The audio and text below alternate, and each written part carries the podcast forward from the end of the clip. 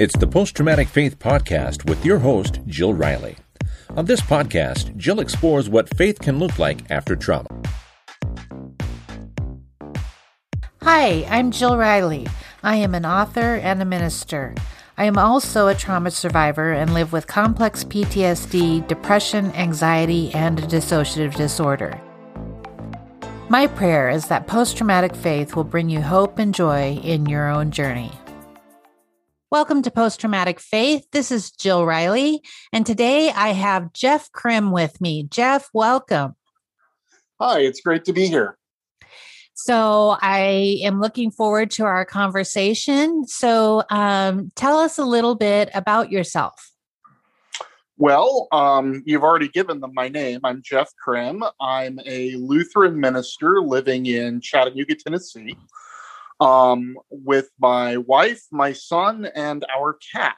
I serve both as a parish pastor in a, a small Lutheran church that's been here for a little over 100 years. And then I serve as a staff chaplain in our in one of our local hospitals, in our local Catholic hospital, actually. And uh, previously have served as a chaplain in hospice and uh, and in other healthcare settings. All right. So uh, tell me, I'm curious. I've always um, I've always wondered about hospice chaplaincy. What is what is it about that work that is um, that is impactful for you? You know, the thing that I will always remember about my time working with hospice is that it's the one place in medicine where we really sit down with a patient and we say, what's important to you? You know, in, in the hospital setting, often the the medicine proceeds with the doctor defining what get well looks like. Mm-hmm. And in hospice, where that's been taken off the table, the patient is terminal um, but we're worrying about quality of life. We sit down with them and we say, What does quality of life mean to you? What is the most important thing to you? And I will always remember we had this one lady who said, I really want to be able to sit out on my front porch and drink my cup of coffee every morning and do my crossword puzzle. Mm-hmm. And so that is what we focused on whatever was wrong with her medically between the nurses, the physical therapists, the occupational therapists, myself, the social worker, we made sure that as long as she possibly could, she was able to get out to that front porch every morning and have a cup of coffee and work her crossword puzzle. Hmm. Is it just um, you're just putting the the patient in the driver's seat then? Really, yes. You know, in in hospice, the patient is the one who defines what they want and what they need and then the uh, the care team comes in around them to support them in that. Yeah.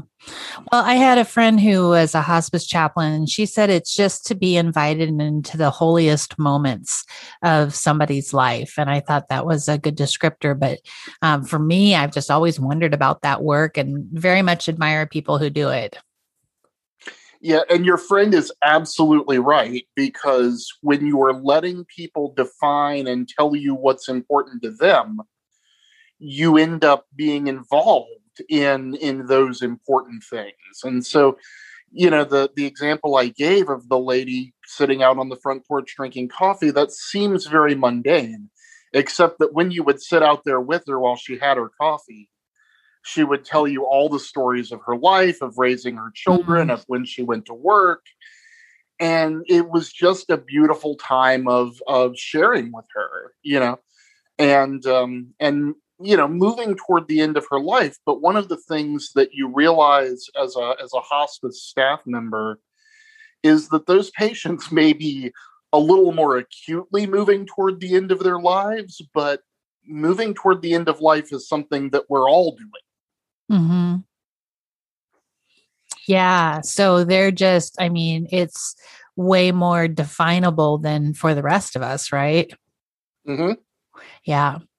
Well, that's powerful work. So, can you tell us a little bit about your childhood and family of origin? Were you raised in Tennessee? I was not raised in Tennessee. I was born on the island of Guam. My really? father, yes, my father was uh, in the Air Force, and uh, so I was born on on the island of Guam. Which, if you've ever been to it or ever seen it, um, it is uh, it, it's tiny. Uh, when you when you go there, you very much have the idea that the airplane is going to accidentally skid off the other end of the island when it lands. Oh, really? And um, and then I, I we moved from there to to Plattsburgh, New York. Um, and then after that, we moved to Hawaii, and that's where I started school and uh, and spent my early childhood. We moved to to Chattanooga, Tennessee, when I was about ten years old. Okay. All right. And you've been there, been there since? Well, off and on. I, I left to go to college, uh, came back to finish college, left to go to seminary, um, pastored churches in other parts of the country for a little while, and then uh, came back in 2008, 2009 uh, to, to become a hospital chaplain here. Okay. So, when did you decide or feel the call to be a minister? Ooh. To be a minister generally, I, I don't even really remember. I do have this one memory of uh, being at a church youth conference and uh, the bishop, the, the Lutheran bishop of the Southeastern Synod at the time, um, talking to us about the fact that uh, there was a what he perceived a vocation crisis that we didn't have uh, have as many people entering ministry as we had spots for ministers and that was going to be a real crisis in the future. He, by the way he turned out to not be right about that but i do remember that and remember thinking well maybe he's talking to me Mhm. but but what i the the experience i really remember is that when i was in high school i worked um one summer at the hospital where i'm now a chaplain. And i and it, it is a catholic hospital. Um, and at the time we had uh, we had quite a few more sisters working in the hospital than we do now. And one of them sister betty was was uh, the hospital chaplain and I found the work that she did absolutely fascinating.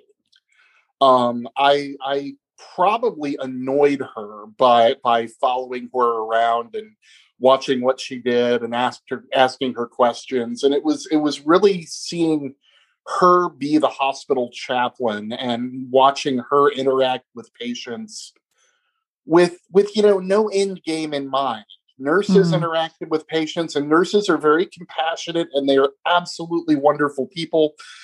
Um, and and we couldn't heal people without them. But when a nurse enters the room a nurse enters the room to do a procedure or to perform an act. You know when a a doctor enters the room um, the doctor is there to to practice medicine with an end goal in mind. And when when sister betty would go into a patient's room she was just there to be with them in what was going on with them. And that absolutely fascinated me.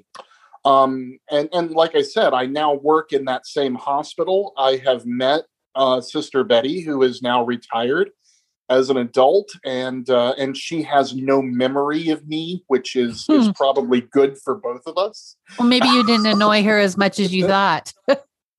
perhaps perhaps Well, um, you know, I, I have mentioned this before on this podcast, but I am um, fascinated with the Jesuits.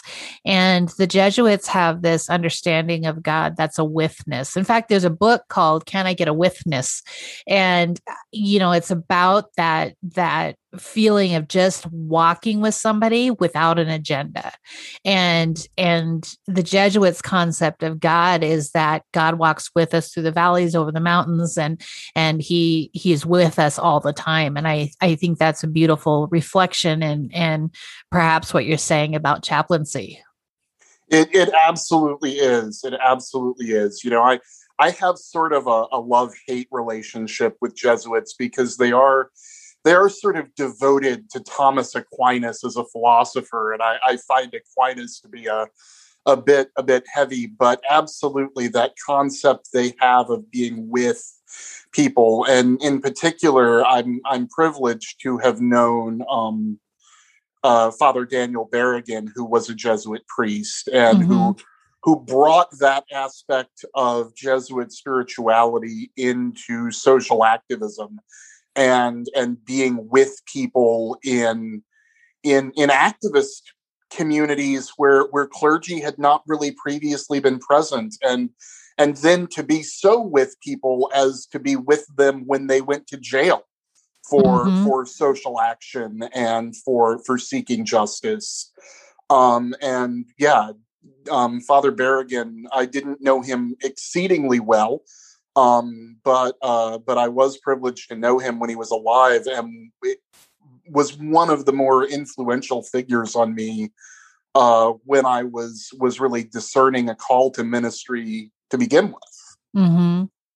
It's really cool to see how God brings people into our path that uh, the Holy Spirit speaks to them and and speaks to you um, about vocation and about you know who you are. And I just I'm always amazed when I look back on uh, my ministry career and the people that uh, God put in my path that really uh, made a big impact and a big influence. They've been real gifts to me.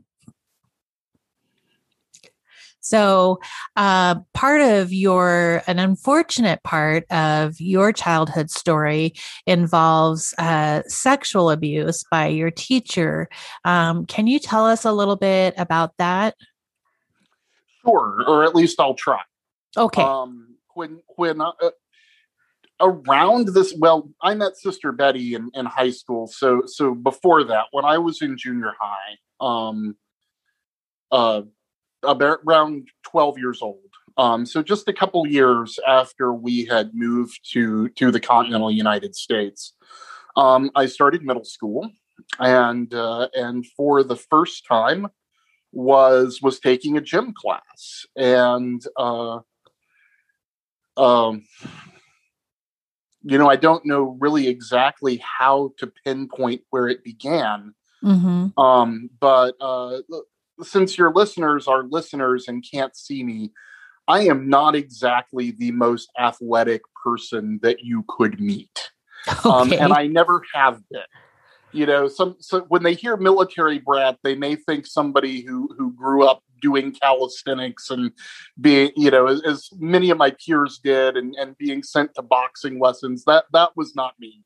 Um, and uh, and so I was not all that great in gym class, and uh, and the uh, the gym teacher uh, took an interest in in helping me get better, mm-hmm. or at mm-hmm. least that's what it appeared to be. Um, you know, I was involved in a number of of nerdy after school activities, and so he would have me come by in between the end of school and the beginning of those, or maybe after those were over and he under the pretext of you know helping me learn to shoot a basket better um and a fairly inappropriate relationship began to develop and mm. even even today it's it's difficult for me to say that i was sexually abused because you know the way we talk to children about that is um you know because we're talking to children we tell them things like if somebody touches you in a, on a spot that a bathing suit would cover or something like that. And that never really actually happened.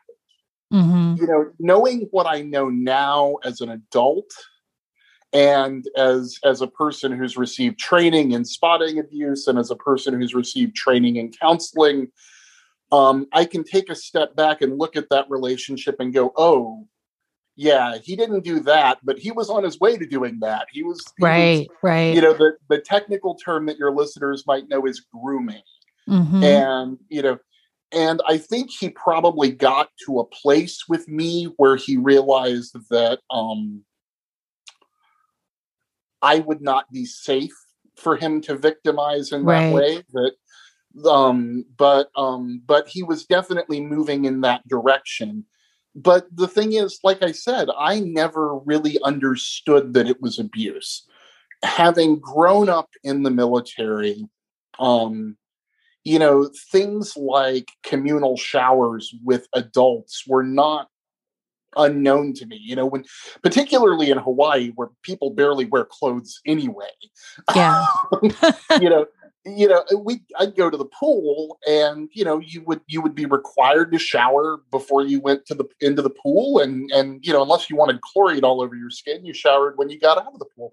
And you showered with whoever was there. And it so it never occurred to me that after school the the gym teacher taking a shower with me was was not a kosher thing. Right. Um that but i so so it took forever for me to realize that um but now like i said as an adult looking back um if i saw an adult behaving the way that he was behaving right out in the open very often with me and with other boys i would have been like that's that's something that somebody needs to take a look at right. I didn't understand myself as be having been abused until i was an adult. And uh, your listeners will probably remember the the national news story about jerry sandusky mm-hmm. um, having abused children in a youth sports program. Well a couple of guys that I went to school with came forward and told their stories about this same gym teacher. oh okay Um, they they they went on a local talk radio show, um, a talk radio show that's normally devoted to covering sports. Um, they gave up their their entire uh, hour one night for their host to interview these two guys, um, both of whom were, were one of whom at least was was an accomplished uh, college athlete in spite of what had happened to him as a child. Um, to interview these two guys about what had happened, and I realized that that up to a point, um, their story was my story, Mm. um, and um, I hope I'm not getting getting ahead of your questions here. No, but- no, I, I appreciate your um, um, candidness. Um, one of the things that I think you're highlighting, which is really important to know, is that abuse is abuse, trauma is trauma. And sometimes we look at it as levels, like you had more trauma than I did, or your trauma was was more severe than mine was. And I think um, in in trauma, as in abuse, we can't say, well, gee, Jeff, that wasn't abuse because, you know, he didn't have sex with you. You know, I think we need to, uh, you're highlighting an important point in that we need to uh equalize that a little bit rather than trying to measure it on some kind of linear linear severity schedule right A- absolutely. And I have to say that um, after that radio program, I reached out to those two guys, and uh, and at, at no point, at no point did they say, "Well, you know, you didn't get it as bad as we did." I mean, they they understood that the the intersection of our stories and that we had all experienced the same thing. Um, interestingly, ar- around the same time, when, when I was in the eighth grade, so this would have been my third year of uh, of middle school, of my third year with this particular gym teacher, um, I spent the better part of my summer vacation in a in an adolescent psychiatric facility Mhm. um, ostensibly for depression, but but I don't actually remember them telling me what, if anything, my diagnosis ever was. It was, you know, as an eighth grader, I understood it as this place that I got stuck for the summer and was very unhappy about it. right But but after um, after I heard the radio program and talked to the guys that had been on the program, I looked up my uh, my psychologist from back then, and he was still in town and still practicing. And so I called him up and said, you know, can can I get an appointment? And he said, yeah, he said, sure. And so I went in and saw him, and uh, uh, he had he had found my old file. He still had it, and he had gone through it. And he said, and I, so I told him what had happened and and the realizations I was coming to. And he said, you know, I have to tell you, you make a whole lot more sense now. Oh, he said okay. that- he said he said looking back through your file, he said the psychiatrist and I were convinced that you were an abuse victim. And we would ask you about it and you would say no. Right. And we we would he said I have notes where we were talking and we would say, well, he doesn't appear to be lying. He's a really smart guy, so he can't be confused about it.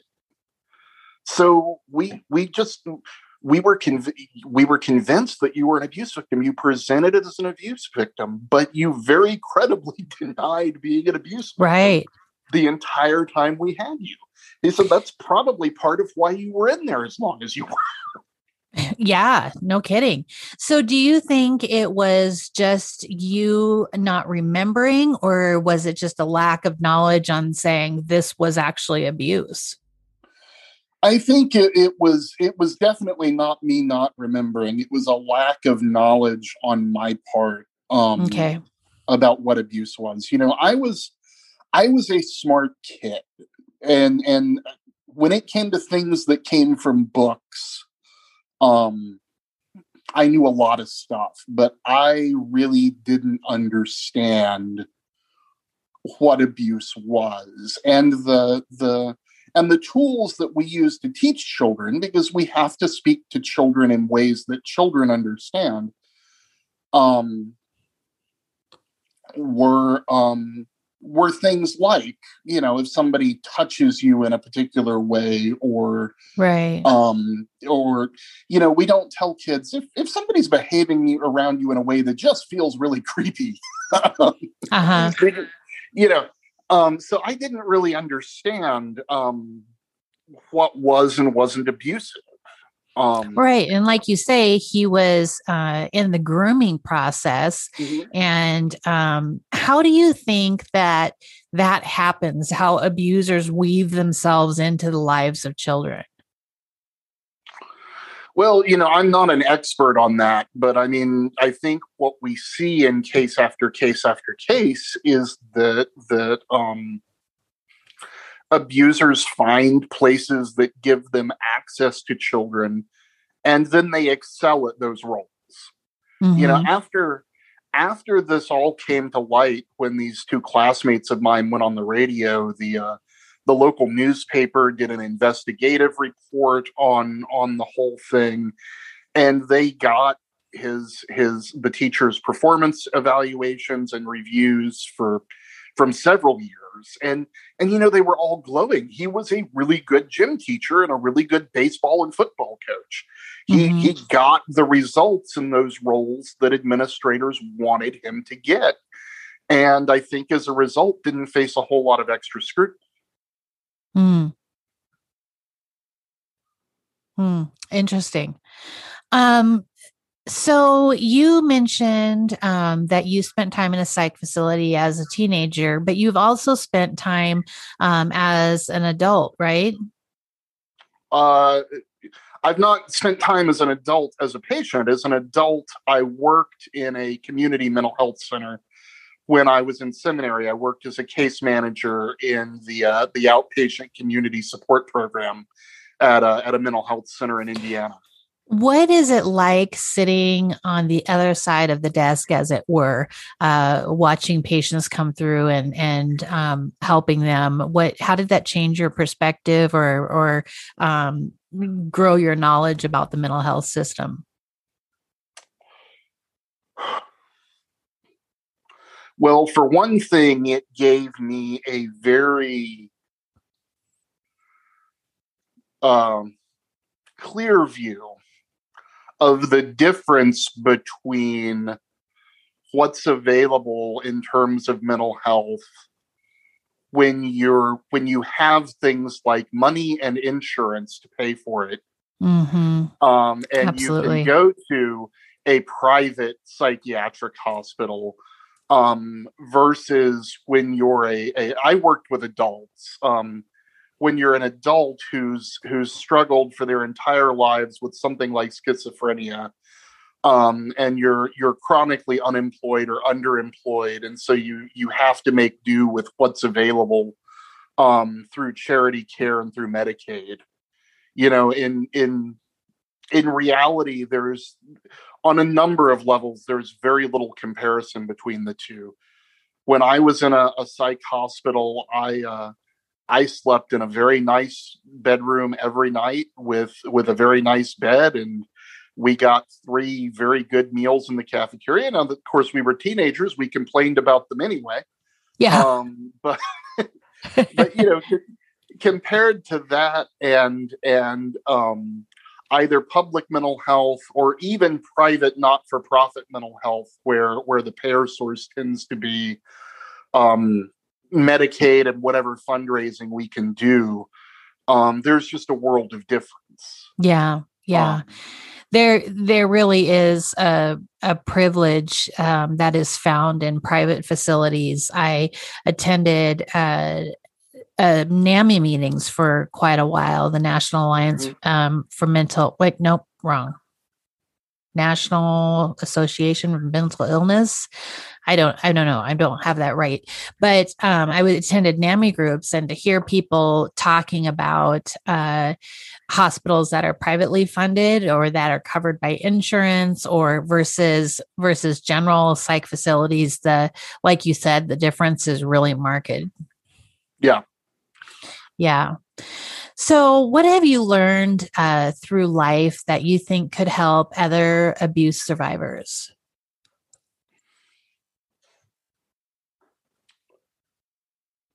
I think the thing that was most surprising to me was that it actually felt good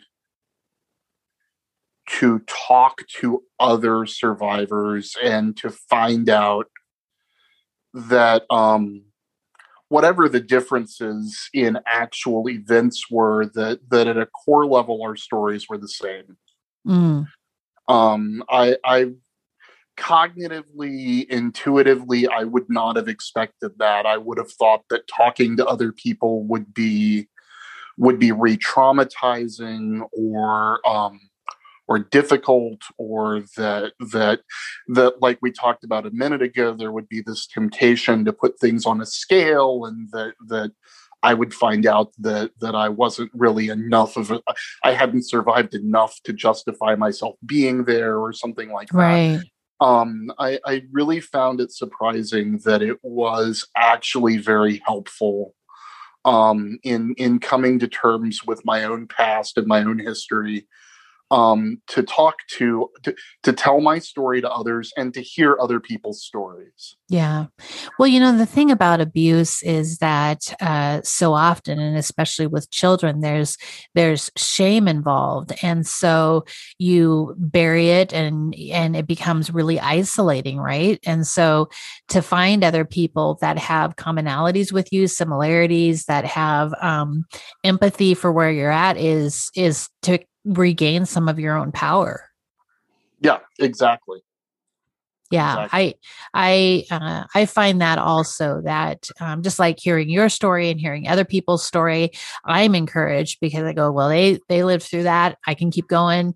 Um, and i i just think that's part of the power of this podcast is being able to share story with one another. So um, i don't want to i don't want to end our time without talking about you uh, living with cancer right now. Tell me a little bit about that yeah. Um, well, about four years ago, I was uh, I was um, going to a fitness camp. Actually, one of the things that um, that I was able to rediscover as an adult is that uh, that that physical things were fun. Um, mm-hmm. and so I had started lifting weights and and was going to this this wonderful event that used to be held every year. It hasn't been held for several years now, but called Camp Nerd Fitness.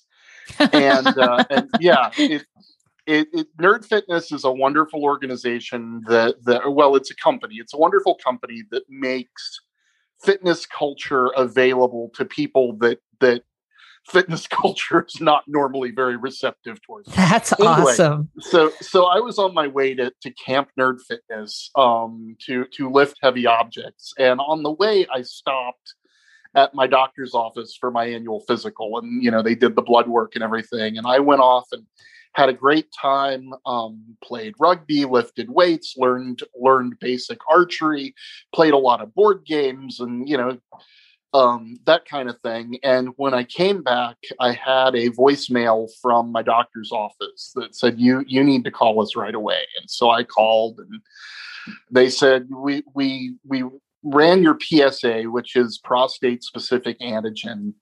Um, and it's it's I forget how high it was, but it was it was astronomically higher than it should have been at my age.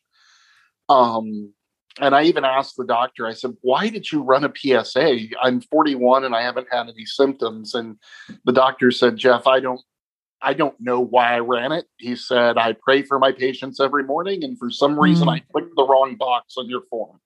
Wow. But he said, but it, it's high. We've got to get you to a urologist. They got me to the urologist. The urologist did a biopsy. Um, and it turned out that I had prostate cancer, and I had prostate cancer throughout the prostate.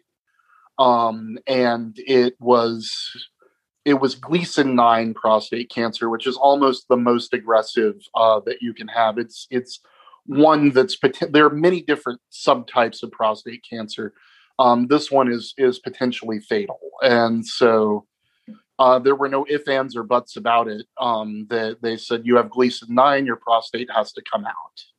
Mm. Um, and so, so a few months later, um, my prostate was removed, and um, initially it looked like things went well. It looked like they had gotten everything um, pathology couldn't find any evidence of disease outside of the prostate itself. It looked like. Isn't prostate cancer one of the cancers that can be um, completely contained within its organ? It can. It can, okay. and that's where I, that's what I was alluding to with the subtypes. There, there are these things called Gleason scores, and they run one through ten and the lower ones the, the lower the lower gleason scores they're not actually capable of exiting the prostate. Okay. Um, the the higher ones have the potential to metastasize to, to exit the prostate and to metastasize to other areas. So so mine was the type that could spread and and some of the initial imaging had indicated that there might be some spread. So so after the surgery pathology went through the doctor took samples of all the adjacent tissue and pathology couldn't find any evidence that that it had spread to lymph nodes or anything else. Um, so initially it looked great. Um, it looked i mean not great i still didn't have a prostate and all of the the medical issues that come with that but um but in terms of cancer it looked like looked like we'd gotten it. Um i was um and I made it to almost two years. I made it to one year and nine months, mm-hmm. and I, I, have my my I have to get my PSA checked every three months, and I I was at my one year and nine month PSA check, and all of a sudden my PSA was rising again, mm. and and not having a prostate that shouldn't happen except that prostate cancer cells that spread outside of the prostate are still prostate cells. So they, oh, really? They, they, yeah. So when they latch onto something and they grow, they produce prostate specific antigens. So my PSA was going up again, which meant that there were there were some cells that were hanging out that were were growing and and continuing to produce that that chemical. So we I went through a course of radiation, um, and that failed to well. Actually, initially it looked like that had stabilized it, um, but again, at, uh, at, at it, it began to rise again. And so then we got into this awkward phase where the numbers were so small but not zero and they were going up that that we couldn't see we, we knew that we knew the cancer was there but we couldn't see where it was Mm. And so we we had to we, we had to go into this phase where literally they let you get sicker um until they can until you're sick enough that they can can fix it you know? Oh wow. And so so i i once again had my psa checked every three months and it went up and up and up and up and up. And finally the doctor said you you now have a score high enough that that a, a um, um what was called an Axumin PET scan uh, will be able to tell us where it is. And uh, and so I went in for this this Axumin scan. It's it's a normal PET scan, except they inject you with this uh, this radioactive material, um, and uh, and it causes the cancer to literally light up. And uh, so I went in for the PET scan, and they were able to see where it was. And so then I had a second course of radiation. Mm. Um, and I'm now um, about nine months out of that course of radiation. Um, once again, getting my PSA checked uh, every three months. And now, for the first time ever, my PSA every time I get it checked is lower and lower and lower. The the last time I had it checked, it was 0.01, which is the lowest that it's ever been. Um, wow. and, really, really zero is the only thing you can register lower than that. So it looks like this second course of radiation um, has uh, has worked. Great.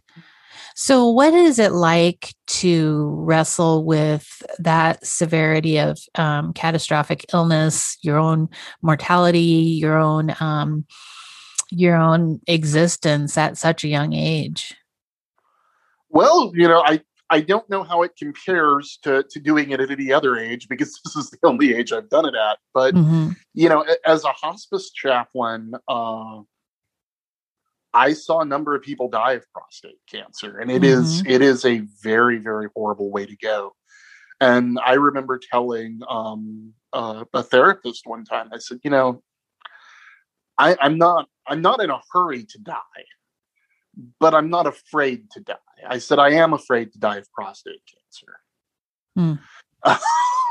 yeah. I mean, the, the idea, and I don't want to go into graphic explanations, but the idea that I would end up like, like even the best cared for of our prostate cancer patients when I was in hospice, um, just, just scared the living daylights out of me. Mm. Um, and, um, but but even more difficult than the cancer itself there there are all these little things that go along with the cancer treatment that they don't really tell you about because because the cancer is big the cancer is scary the cancer is deadly.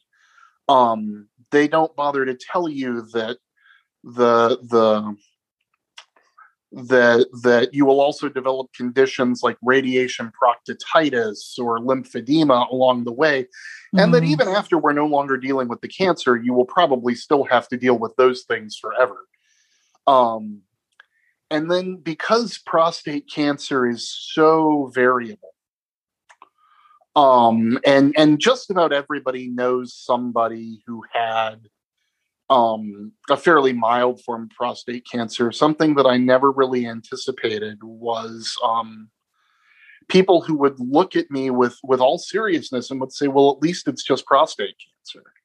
Mm. wow. And I, I, I, I would be like, well, in reality, I would would smile and nod and and say, "Yeah, I, I guess it could be a lot worse um, because because what I wanted to do was punch them in the throat, and and that's not right. acceptable behavior. You know, we have a daughter who is a cancer survivor. She was diagnosed with leukemia at age two and a half. And uh, some of the other parents who were uh, parents of, of children with cancer would say things to me like, um, We feel so lucky that we're just dealing with a solid mass cancer rather than a blood cancer. And I'm just like, it's just similar, Jeff, to what we were talking about with trauma. It's still cancer, it's still trauma. Right. You know, we don't put that on a scale of, you know, of you know well this isn't really cancer and this really is you know uh, but it was interesting you know i would say i there's it we're still all dealing with the same issue whether you're dealing with you know a Wilms tumor or whether you're dealing with a blood cancer or a bone cancer it's still cancer Well, and and that phrase that you just used right there is something I really want to highlight. We're all dealing with cancer, and that that's something that goes unacknowledged. You know, during my fight, I'm I'm lucky enough to be in remission right now, but but during the time that I actively had cancer in my body, I had a tumor. You know, I had cancer cells in my body, but my wife, my son, my parents, even mm-hmm. my coworkers had cancer in their life. Yes. And you know, so so what I, I would I would say to my wife, I would say, I have a tumor, but but we collectively have cancer. Mm-hmm. Um and uh, and that's that's something that's that's not um that's not necessarily acknowledged. acknowledged. Yeah. At, at my hospital, we do have support groups for cancer caregivers but but even just that term it assumes that that the reason they need support is because they're caregivers to the patient. Um not just because they happen to be living with or or sharing space with or sharing a life with um someone who has cancer. We have caregiver support groups not i have cancer in my life even if it's not in my body specifically right uh, support groups and programs yeah. well, I am so glad that you are in remission and I just wish you um, all the the blessing and and luck and uh and healing that I can I can muster today. So um I have one last question for you and it is where do you find hope and where have you found hope and healing in your life? What's the source of that for you? Well, you know, I, I am a pastor, so I'm going to say in in Jesus Christ. Mm-hmm. But but what what I what I mean, but but I, I don't want that to just be a pat answer. What I mean is that um, in in dealing with trauma, whether it was uh, the trauma of abuse or whether it's my own battle with cancer or even in, on a daily basis, being with people in the hospital in their trauma and then having to deal with my own reaction to that. Um, I personally find a huge amount of, of strength and support um, in the story of Jesus, in the mm-hmm. story of in the story of a person who who pushed on in faith, even though he knew that that even though he knew the cross was coming. Mm-hmm. Um, and that that part of Jesus's story um, takes on a whole new meaning for me these days. Um, and then once I, I once I enter into that part of the story, um, and, and then I can truly appreciate the fact that um, the cross wasn't the last word right. And and that the cross led to the resurrection and that the resurrection leads to the ascension. And and then we're into the the coming again. And you know that's that's that part is all still to me theological stuff. But in brass tacks um you know i find a lot of hope in that story because it is a story about somebody who pushed on even though they knew that what was coming was not pleasant right. And and that un, but but that unpleasantness that that every bit of of human wisdom and reasoning would have said was the final word on it was not the final word. Yeah absolutely and, and, you know that's that's what i've found um, well, I love that that you have found hope in the Gospels and um, and that you know you see that part of that part of jesus's story because th- that's absolutely true in the in the terms that i believe in is that um, despite opposition despite despite persecution be, despite you know human human mankind struggles uh, he persevered uh, and in, in my belief he persevered for me and uh, i i find great hope in that also so thank you so much for sharing your story and uh, having vulnerability uh, that um, helps us to understand our own our own position in life and where we're at. So thank you so much for that. Thank you. It's been great. Thanks for listening. Subscribe to the Post Traumatic Faith podcast on iTunes, Spotify, or Google Podcast today. You can follow Jill on social media on Facebook and Instagram, jillriley.author, and on Twitter, Jill Riley Author. Email jill at jillriley.org.